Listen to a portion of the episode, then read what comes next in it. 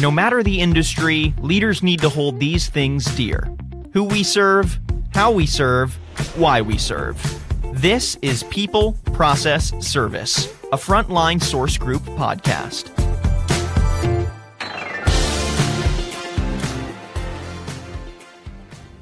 Hello, everyone. Welcome to a new episode of People Process Service. I am Tyler Kern. Bill Kasko is here as well. Hey, Bill. Hey, how are you? I'm well. How are you? I'm doing fantastic. Excited for 2020. They decided for 2020 people needed to see our faces. I don't know why. Scary. I don't know why either. I have is- no idea. It is a scary thought, but we have a fantastic guest today here. I, I'm super excited. Uh, an incredible guest. I am very, very excited as well. His name is Bob Lawson. He's a professor at SMU. Bob, I'm going to let you kind of give us your full title because it is ridiculously long and I couldn't remember it.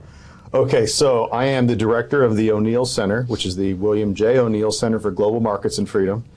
I hold an endowed chair. It's called the Jerome M. Fullenwider Endowed Centennial Chair in Economic Freedom, and I work in the Cox School of Business at SMU. Did you get all that? Each one of those words costs some donor a million dollars. That's a good point. So I should probably that's, that's how that that. works at SMU. Here's you the best a million part, dollars, you get to add a word to the title. Here's the best part. Bob and his co-part wrote a book uh, called "Socialism Sucks," and and the beauty of this book is that it's two economists drink their way through the unfree world on beer, right? We're going to drink our way through this. We are going to drink right? our way through this pod. What do you call a video? Is it a video cast? Let's call it video All right. podcast. Uh, we're going to drink our way through this today. And part of this is that we have picked, I don't know, 12, 15 something beers from around the world. And we're going to take a sip, and Bob's going to try to tell us what country it's from uh, as we go through. And we're just going to do a sip, and we're going to move on to the next because we have a lot of beers to drink through today. And then we'll discuss uh, the country that it is, and maybe it's even one of the countries in the book. And somehow we're going to work in the people process and service portion of all of that, which really is interesting because you couldn't have written the book without the right people, right? No, that's right. Yeah, I, I can tell you though that this book's a terrible way to learn how to do this blind tasting because we we just tasted bad beers. Right, right. Socialist beers are terrible. I Let's imagine taste this these are going to be some just go ahead and good get beers. this over. Let's wanna taste this try one, see what one? it is. All right. Not sure about that one.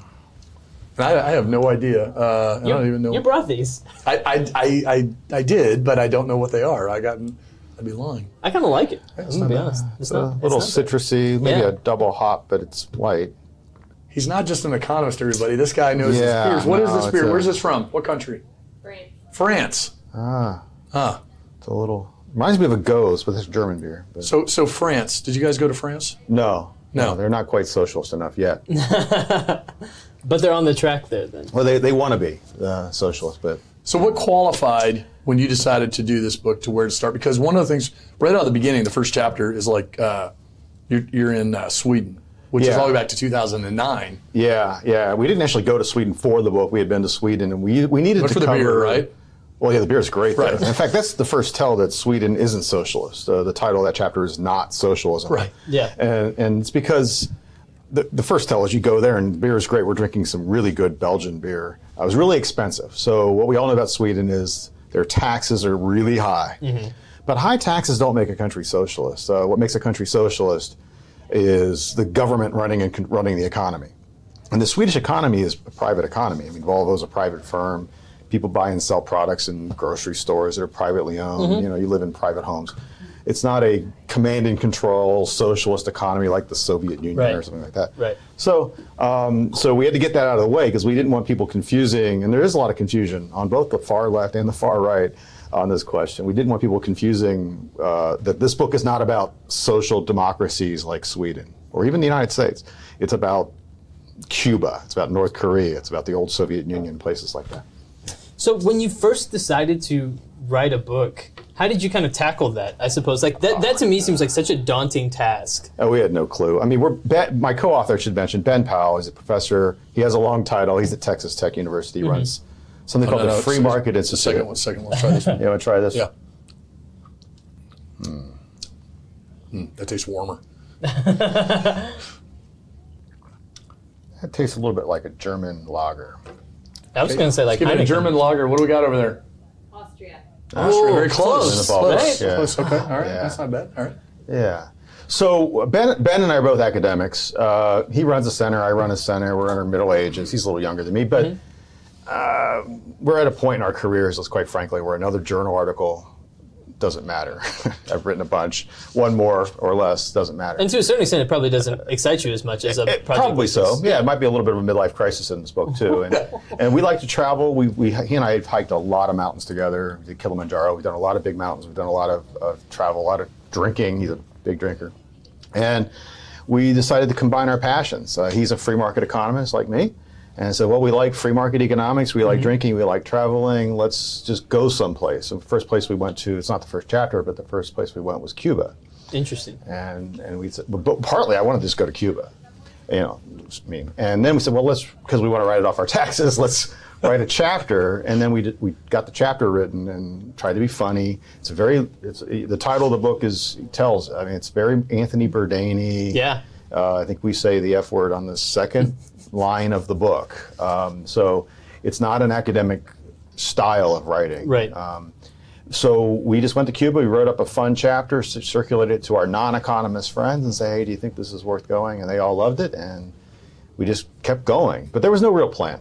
Uh, there was no master plan. After a couple chat, after we went to Venezuela, we said, "Well, maybe socialism's a theme." Socialism wasn't even really a thought at, at the beginning, but socialist countries, to two free market economists, are great places to go and visit because just walking around and, and seeing things, you can see, ah, that's that's weird. I wonder why that's weird. Oh, that's weird because this is a socialist country. and socialist countries So, are so in. Cuba, the number of beers that they had available Ah, were very few. Yeah, this is also unintended. The beer became a running metaphor through the book. In Cuba, there's only two beers. There's Cristal, it's a light lager, and Bucanero, which is a little darker, Baki kind of beer. It's a lager also. Um, and that's be- why aren't there more beers? Uh, if you go to any other poor South Caribbean island, go to Jamaica, go to Dominican Republic, they're as poor, maybe a little bit less, but they're about as poor as Cubans. You go to Jamaica, there's 400 beers available from all over the world. Right. Right. Why aren't there only, why are only two? Well, it's because this is a socialist economy, and the socialist planners who run the Cuban economy, they only first of all allow two companies. I think it's actually one company that makes two beers, and they don't allow imports. What's the normal alcohol content level Oh, they're- percentage? they were four or five percent, basic, Yeah. nothing special. Is that what it is? So and, nothing- And they were skunky. They tasted like you'd left them in the sun. Well, we probably did leave Probably them in the did, sun yeah. too yeah. long. All right. Here's another one. We'll try this So, is this new? Yep, it's a new one. Yeah. Hmm. Hmm. That's really good. It's got an interesting taste, chocolatey. You think? Yeah. I don't know. What's the expert say? I'm gonna go Mexican lager. Mexican lager. What we got there? Australia. Australia. Ooh. Wow. Interesting. Foster's Australian for beer. They don't have I don't- Foster's in Australia. It's a fake It's a label. fake.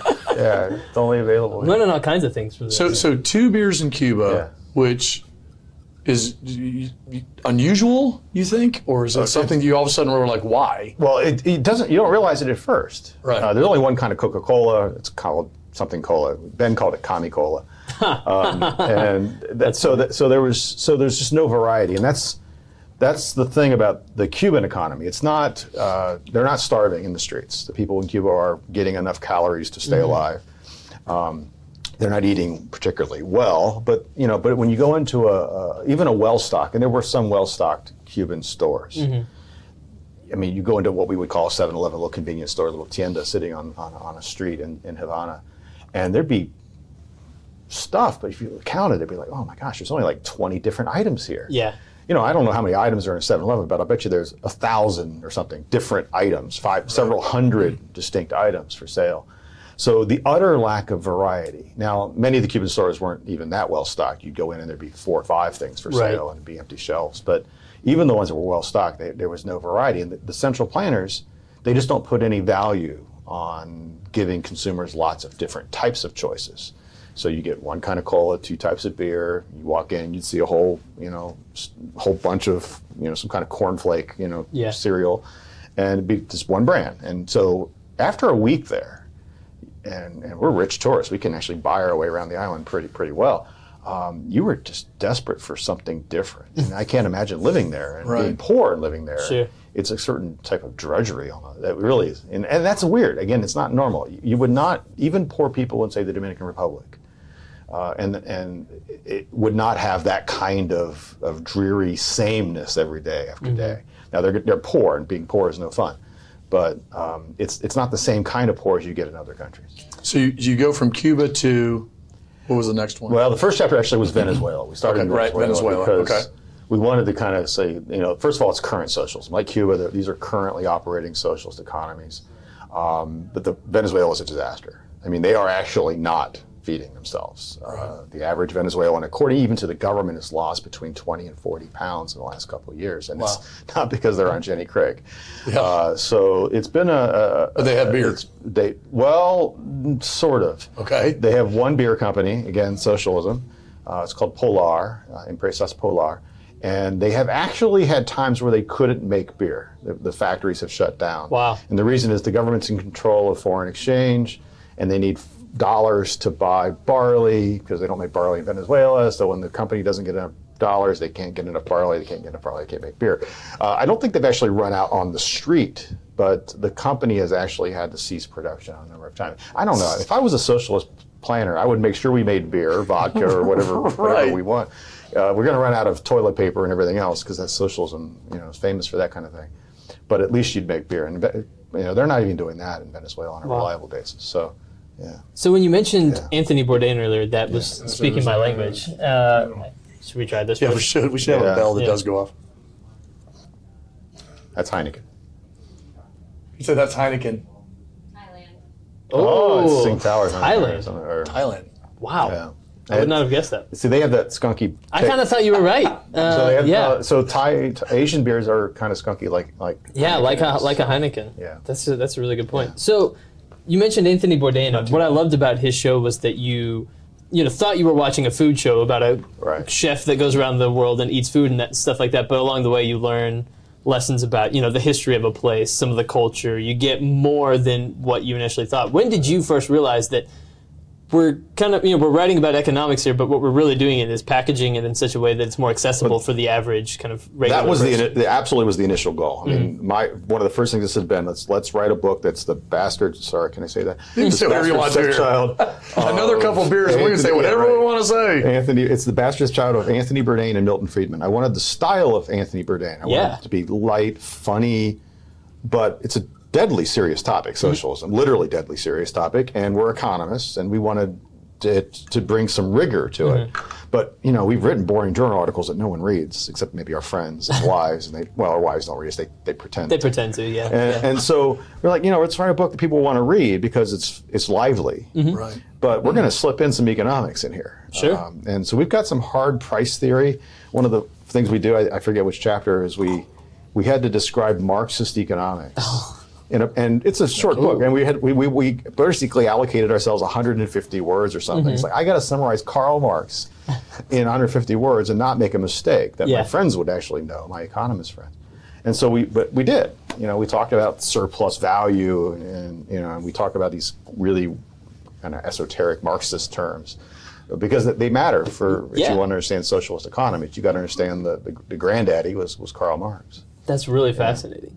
That's really fascinating. That's that's kind of what, what I'm so intrigued by is just writing something that is accessible to everybody. Yeah. But you, you almost don't realize you're learning, and then all of a sudden you're learning. Well, and I think it's breaking it down in so many terms that you've compared it to beers and the number of beers available and, and what the their economic situation is correlates in so many ways. And when you read about North Korea, that was the one to me that was probably the most interesting of all of them.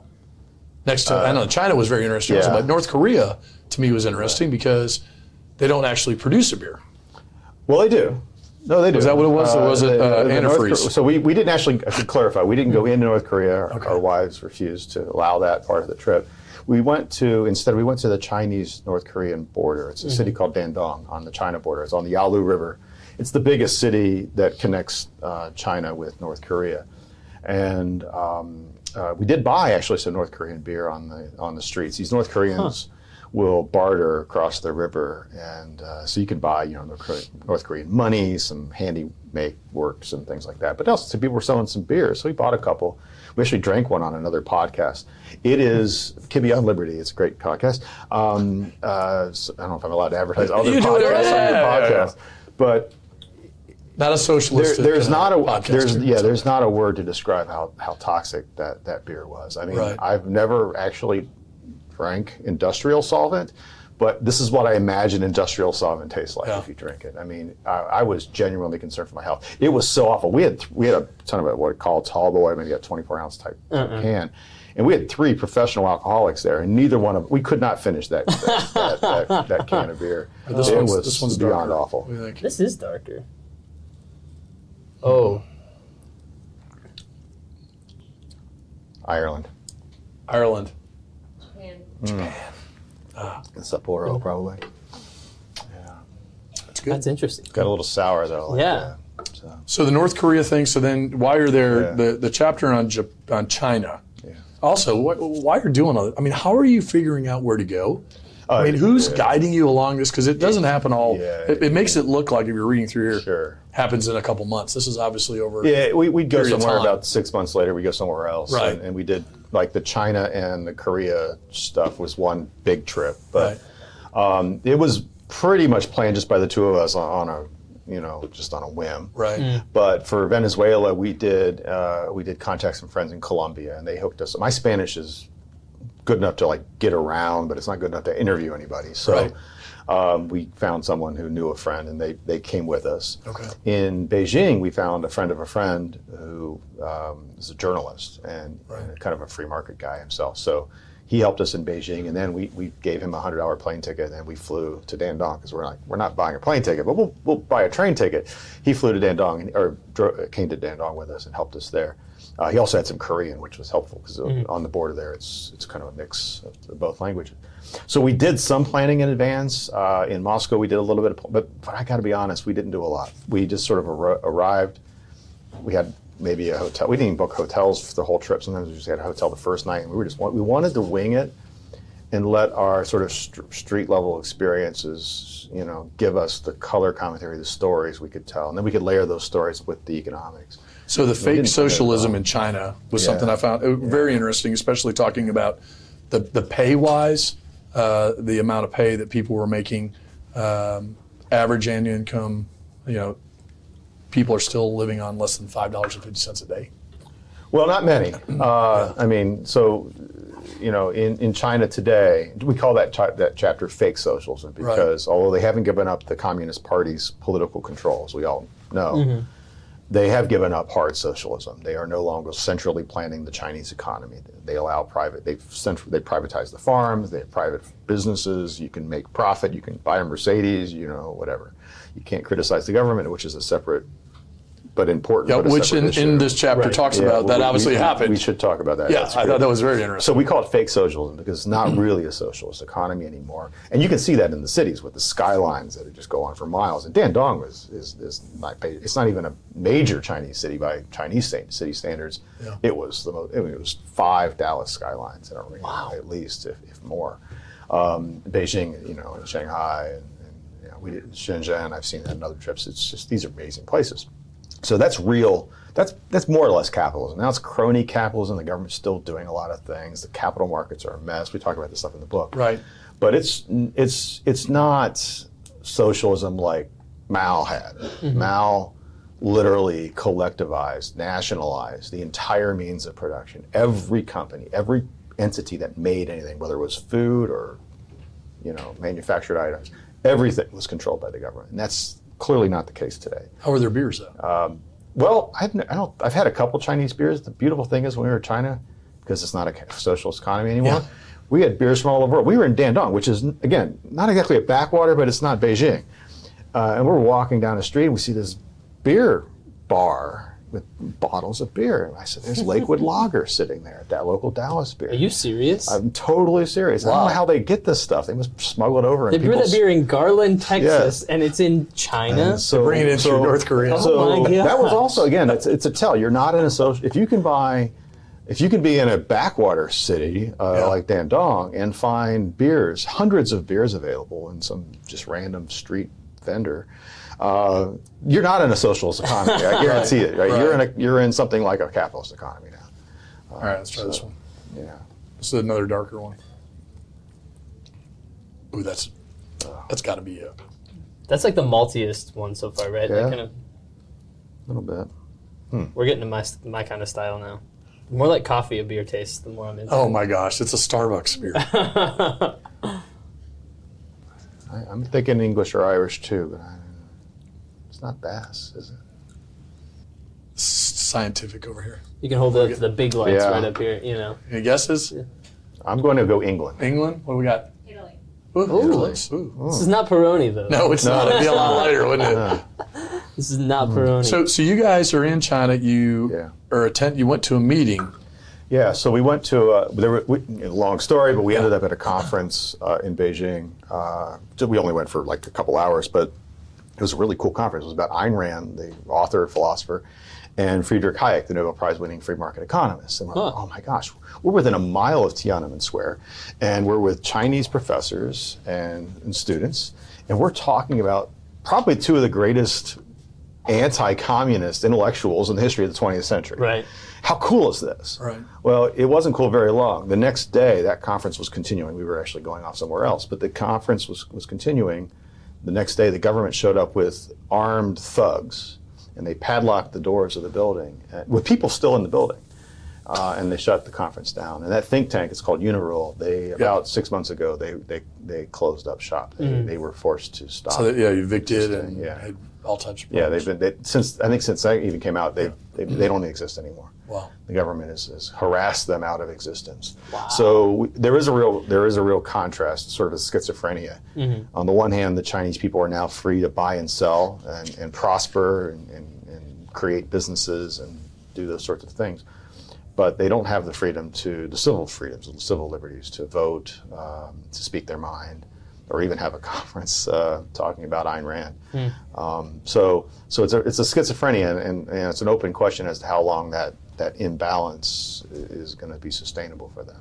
I mean, it's just mind-boggling when you think about a beer from Lakewood showing up there. Yeah, I mean, it's just crazy. Yeah, I'm not crazy. over it. I'm not over it. Yeah. Was there was there a common theme that you noticed kind of running through? Oh yeah, we should try this. Sorry.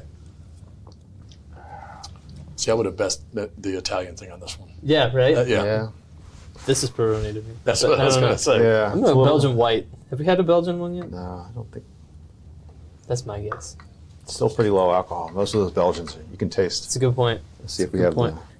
It's like, is it like wine? You can tell how much alcohol by the. I, I go to Bill for all my wine info. So, yeah, I guess? Uh, I got no clue. All I right, keep we got saying nothing. What do we Heineken. got? Canada. Canada. Oh, the Canadians. Or Molson Golden or something. Is it Molson? I think that is. Is that Molson? Yep. It What- is. How many? Oh, we- yeah, how many we have got a we had- there. How many have we had now? That's number seven. Okay. Okay, All right. cool. All right. I'm. Okay, right. we're, we've, Okay, we're we've rolling kind of We're rounded literally the- over though, aren't we? Yeah, so far we you at least named it once you Yeah, uh, yeah. once you I identified got the to the country. continent a couple times. So, uh, did you notice a common theme running through the people that were in strictly like socialist countries, right? The ones like like Venezuela, like um, you know North Korea. Like a- anytime you talk to people in countries that are very socialist, did you notice a common theme kind of running through those people of either attitude towards the government, attitude towards their own lives, attitude or attitude towards ambition, investment, things like that? Yeah. So uh, in Cuba, we were we we found it difficult. People were not willing to talk. It's still pretty repressive, uh, and we're outsiders. Sure. So uh, did broach a couple topics with my poor Spanish, and um, it was clear it was uncomfortable to them. Um, in Venezuela, we had some interviews. We talked to one couple, Paulo and Ana Maria were their names, and they had driven three days, actually one way, so it's a six day round trip, to buy some groceries on the Colombian border.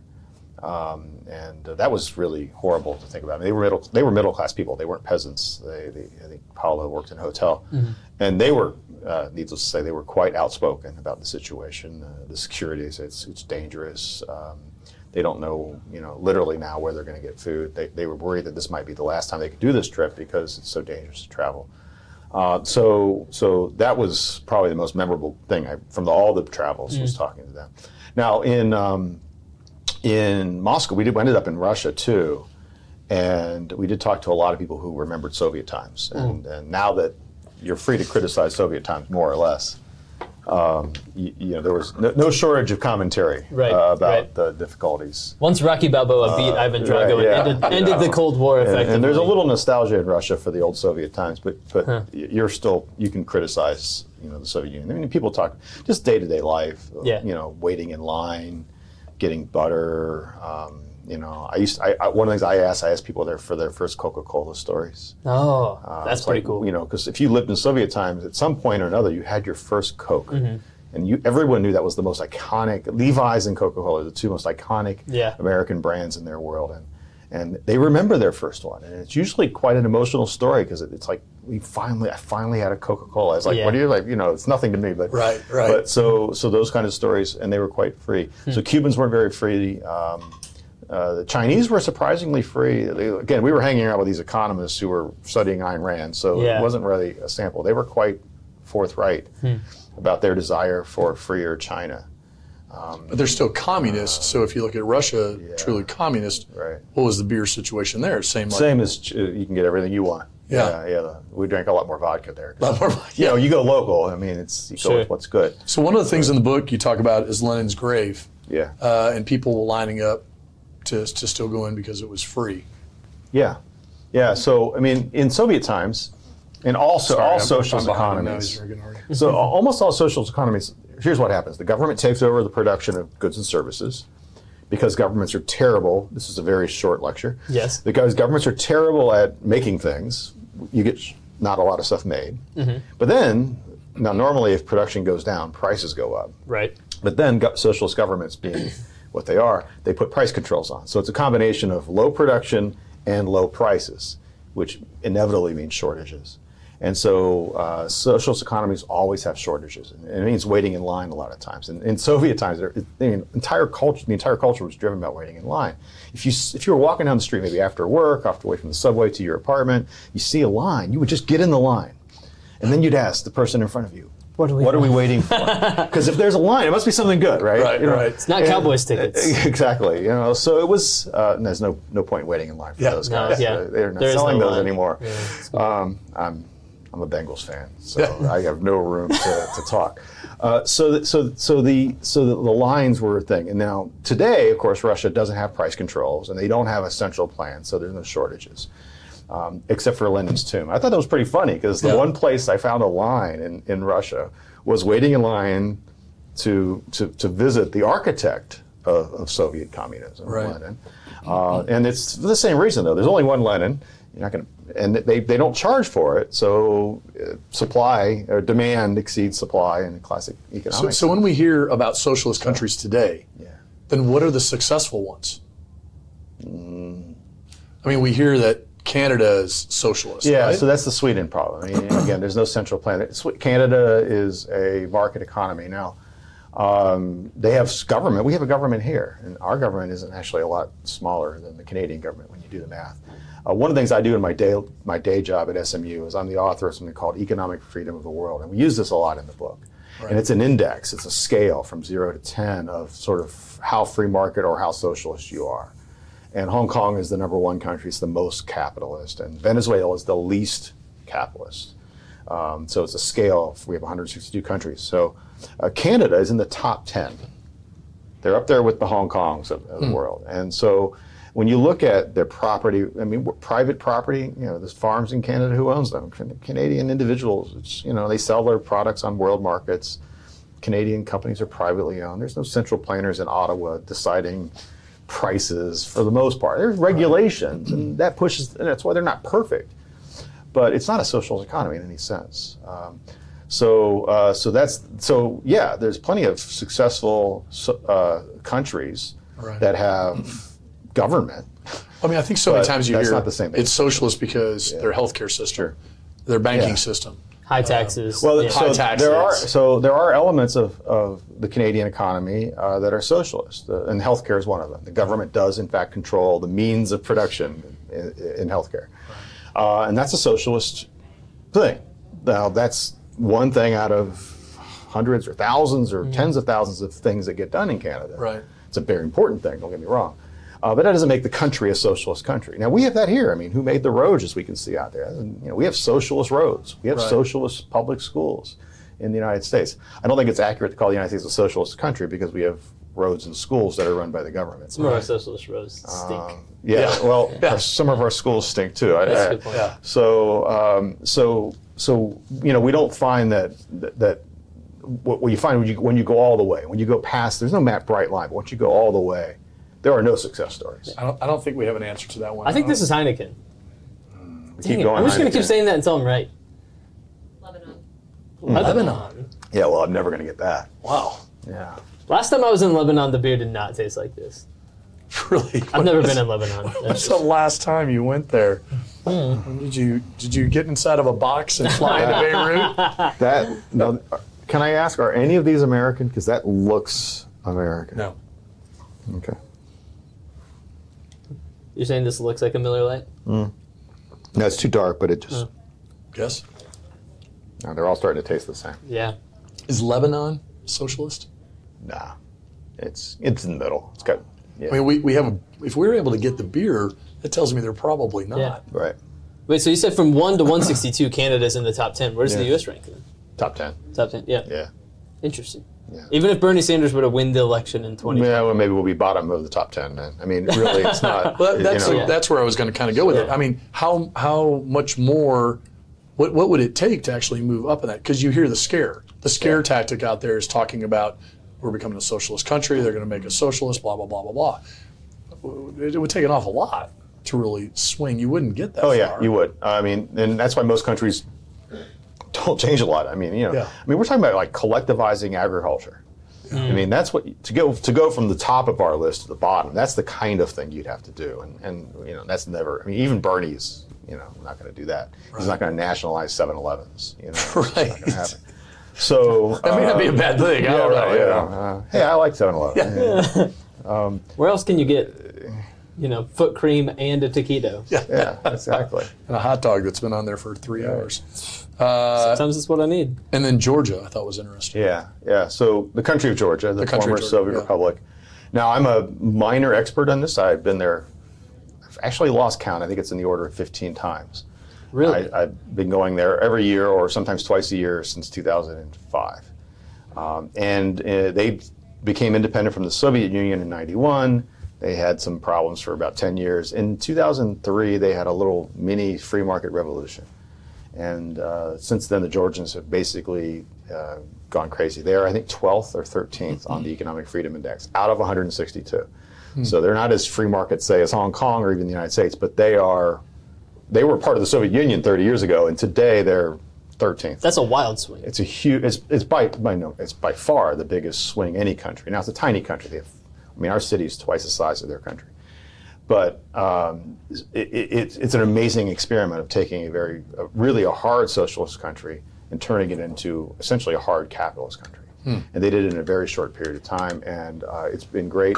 And to continue with the alcohol uh, sort of metaphor, Right. um, the wine, and so they, f- as far as we know, wine historians think wine was invented in Georgia. They think Really? that this is the cradle of winemaking is Georgia, and You they need to have, go, Bill. Oh, Uh, it's- apparently. dude, Yeah. it's amazing. So they have. I, last I saw an article, they have 42 different local varietals that don't exist anywhere else in the world. Um, and in Soviet times, they made wine there because Soviet central planners weren't complete morons. They knew Georgians made wine, so they but they just made French wine style crap that no one will really. I mean, Mm-hmm. billions and billions of gallons of just swill for the masses in the Soviet Union. Swill. drink. Right. But since the, since all those vineyards are bankrupt now because no one wants to buy that nonsense. Right. But since that since the fall of the Soviet Union, since these free market reforms, the Georgian wine business has exploded. So again, they have these weird varieties of grapes that don't exist anywhere else.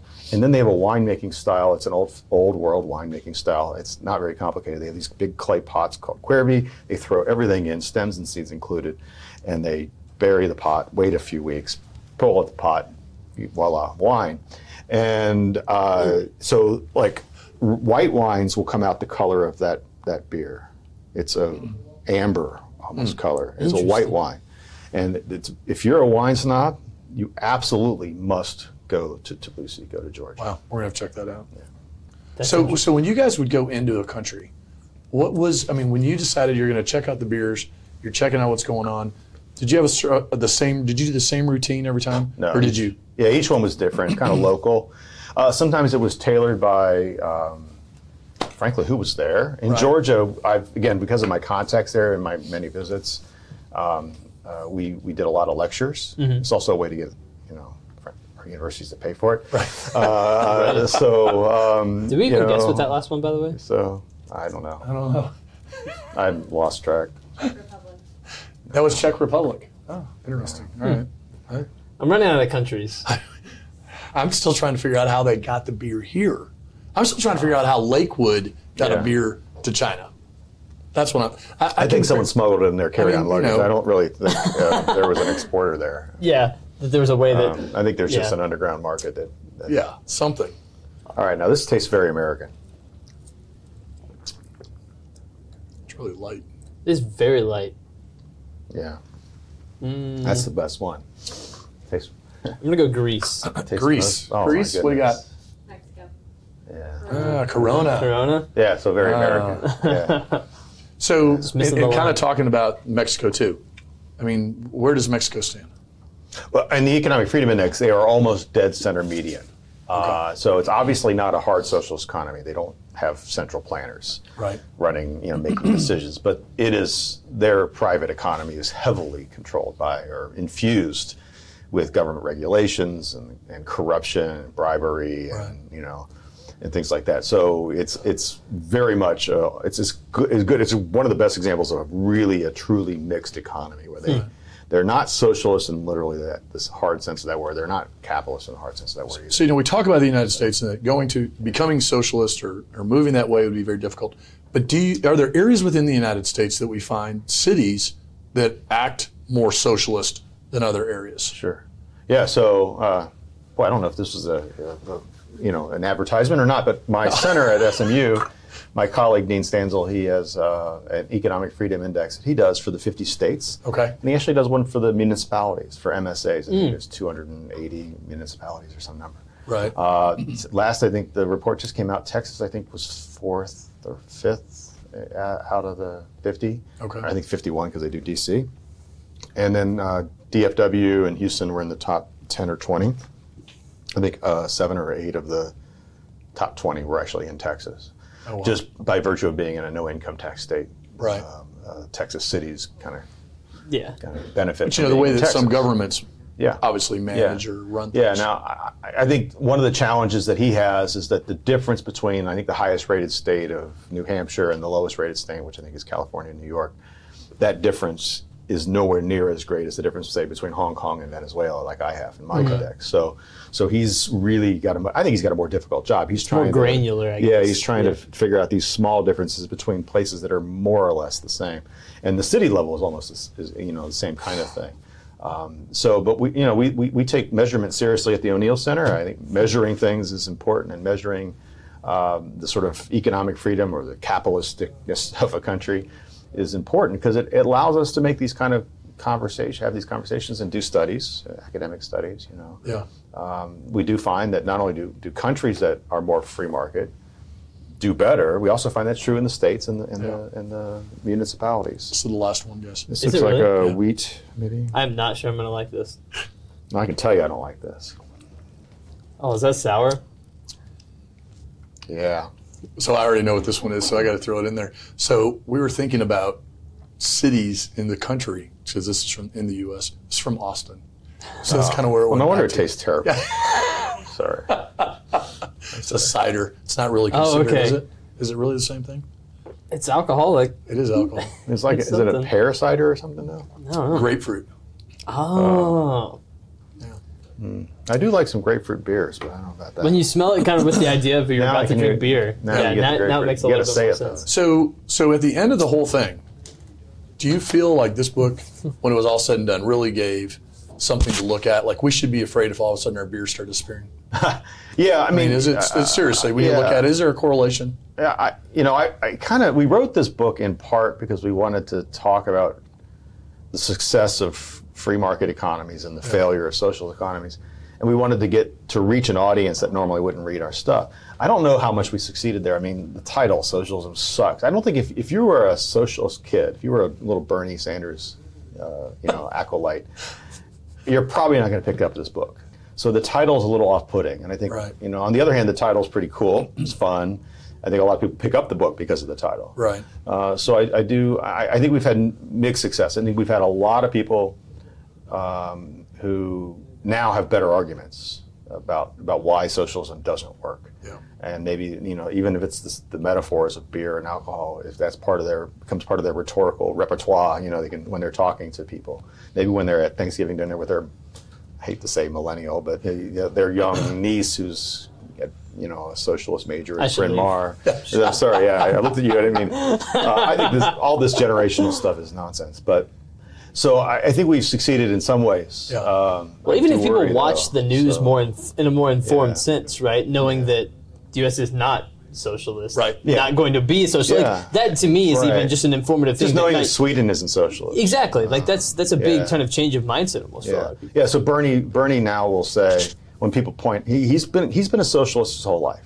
He's used the word. He went to the Soviet Union for his honeymoon. Right. He is a socialist, or at least he was most of his life. Today, if you ask him, "What do you mean? What What do you want us to be like?" He says Sweden, but Sweden isn't socialist. So Right. Bernie's, I think, a little bit of a liar and cheat. But but we wanted to make sure, if, if nothing else, call call that bluff. It's like Mm-hmm. if you if you say you're for socialism, that's fine but don't tell us that's Sweden because the Swedes aren't socialists. They don't like being. They, they, you go to Sweden, they're like, we're not social. What are you talking about? Yeah. So the flip side of that is is uh, right wingers, uh, conservative libertarians, people on my side of the aisle politically. Uh, we shouldn't be calling Canada socialist either. Uh, Just because they've got one socialist element to their economy doesn't make them any more socialist than ours. We have socialist elements. So I think we all need to use the word socialism a little bit more delicately. use it when it means something. Venezuela is socialist. And in Venezuela, people are losing weight because of it. And, and hundreds of, we have body counts in the book too. I mean, we, Yeah. you know, it's 100 million people The uh, are dead because of it. Yeah. there's so much content. It, it- you don't think there's a lot of content. There, there's some great stories in here, Yeah. and, and very interesting and really eye opening as you read through it. It's a good read. Also, it'll make you laugh uh, at different things, and it also makes you wonder, what the hell were you thinking doing this? Because there are a few times in here where I'm like, you're nuts uh, to be doing it. But uh, socialism sucks. It's uh, you get it on Amazon, Amazon. right? Amazon. You find me, I'll sell you one out of the back of my car. Now that's capitalism. That's best, right? But I, I, I enjoyed it, and it's a very, very interesting book, and and really, the beers were good too today. They were good. I don't good. drink beer often enough, apparently either. But I think that was like three beers in a matter of like thirty minutes. I'm a lightweight, so uh, you know. No, this I, I enjoy this a lot. We enjoyed visiting with you uh, a few months ago at SMU, and uh, really, guys, it, it's well worth it. Check it out. Uh, and I, I can't thank you enough for coming on here. We did Thanks, really Bill. pitch Thank around you. the whole part about what our people process Oh, services, yeah, but I, don't think know, at the end of the day, So- you definitely had people helping you get through this thing, and you know you had your process to drink your beers, and you really did a service by writing about this because it's Mm-hmm. something new and opening. And the, and the Canada thing, I think, is a great great point to point out. Thank you very much. This was a lot of fun. Yeah. yeah, It's been a blast. Well, Yeah, enjoyed it. We'll do it again uh, coming up soon, but thank you everyone for watching this episode or listening to this episode of People Yep, Process yep. Service. This is Bill Kasko. I'm Tyler Kern. We'll see you next time. Thanks, everybody.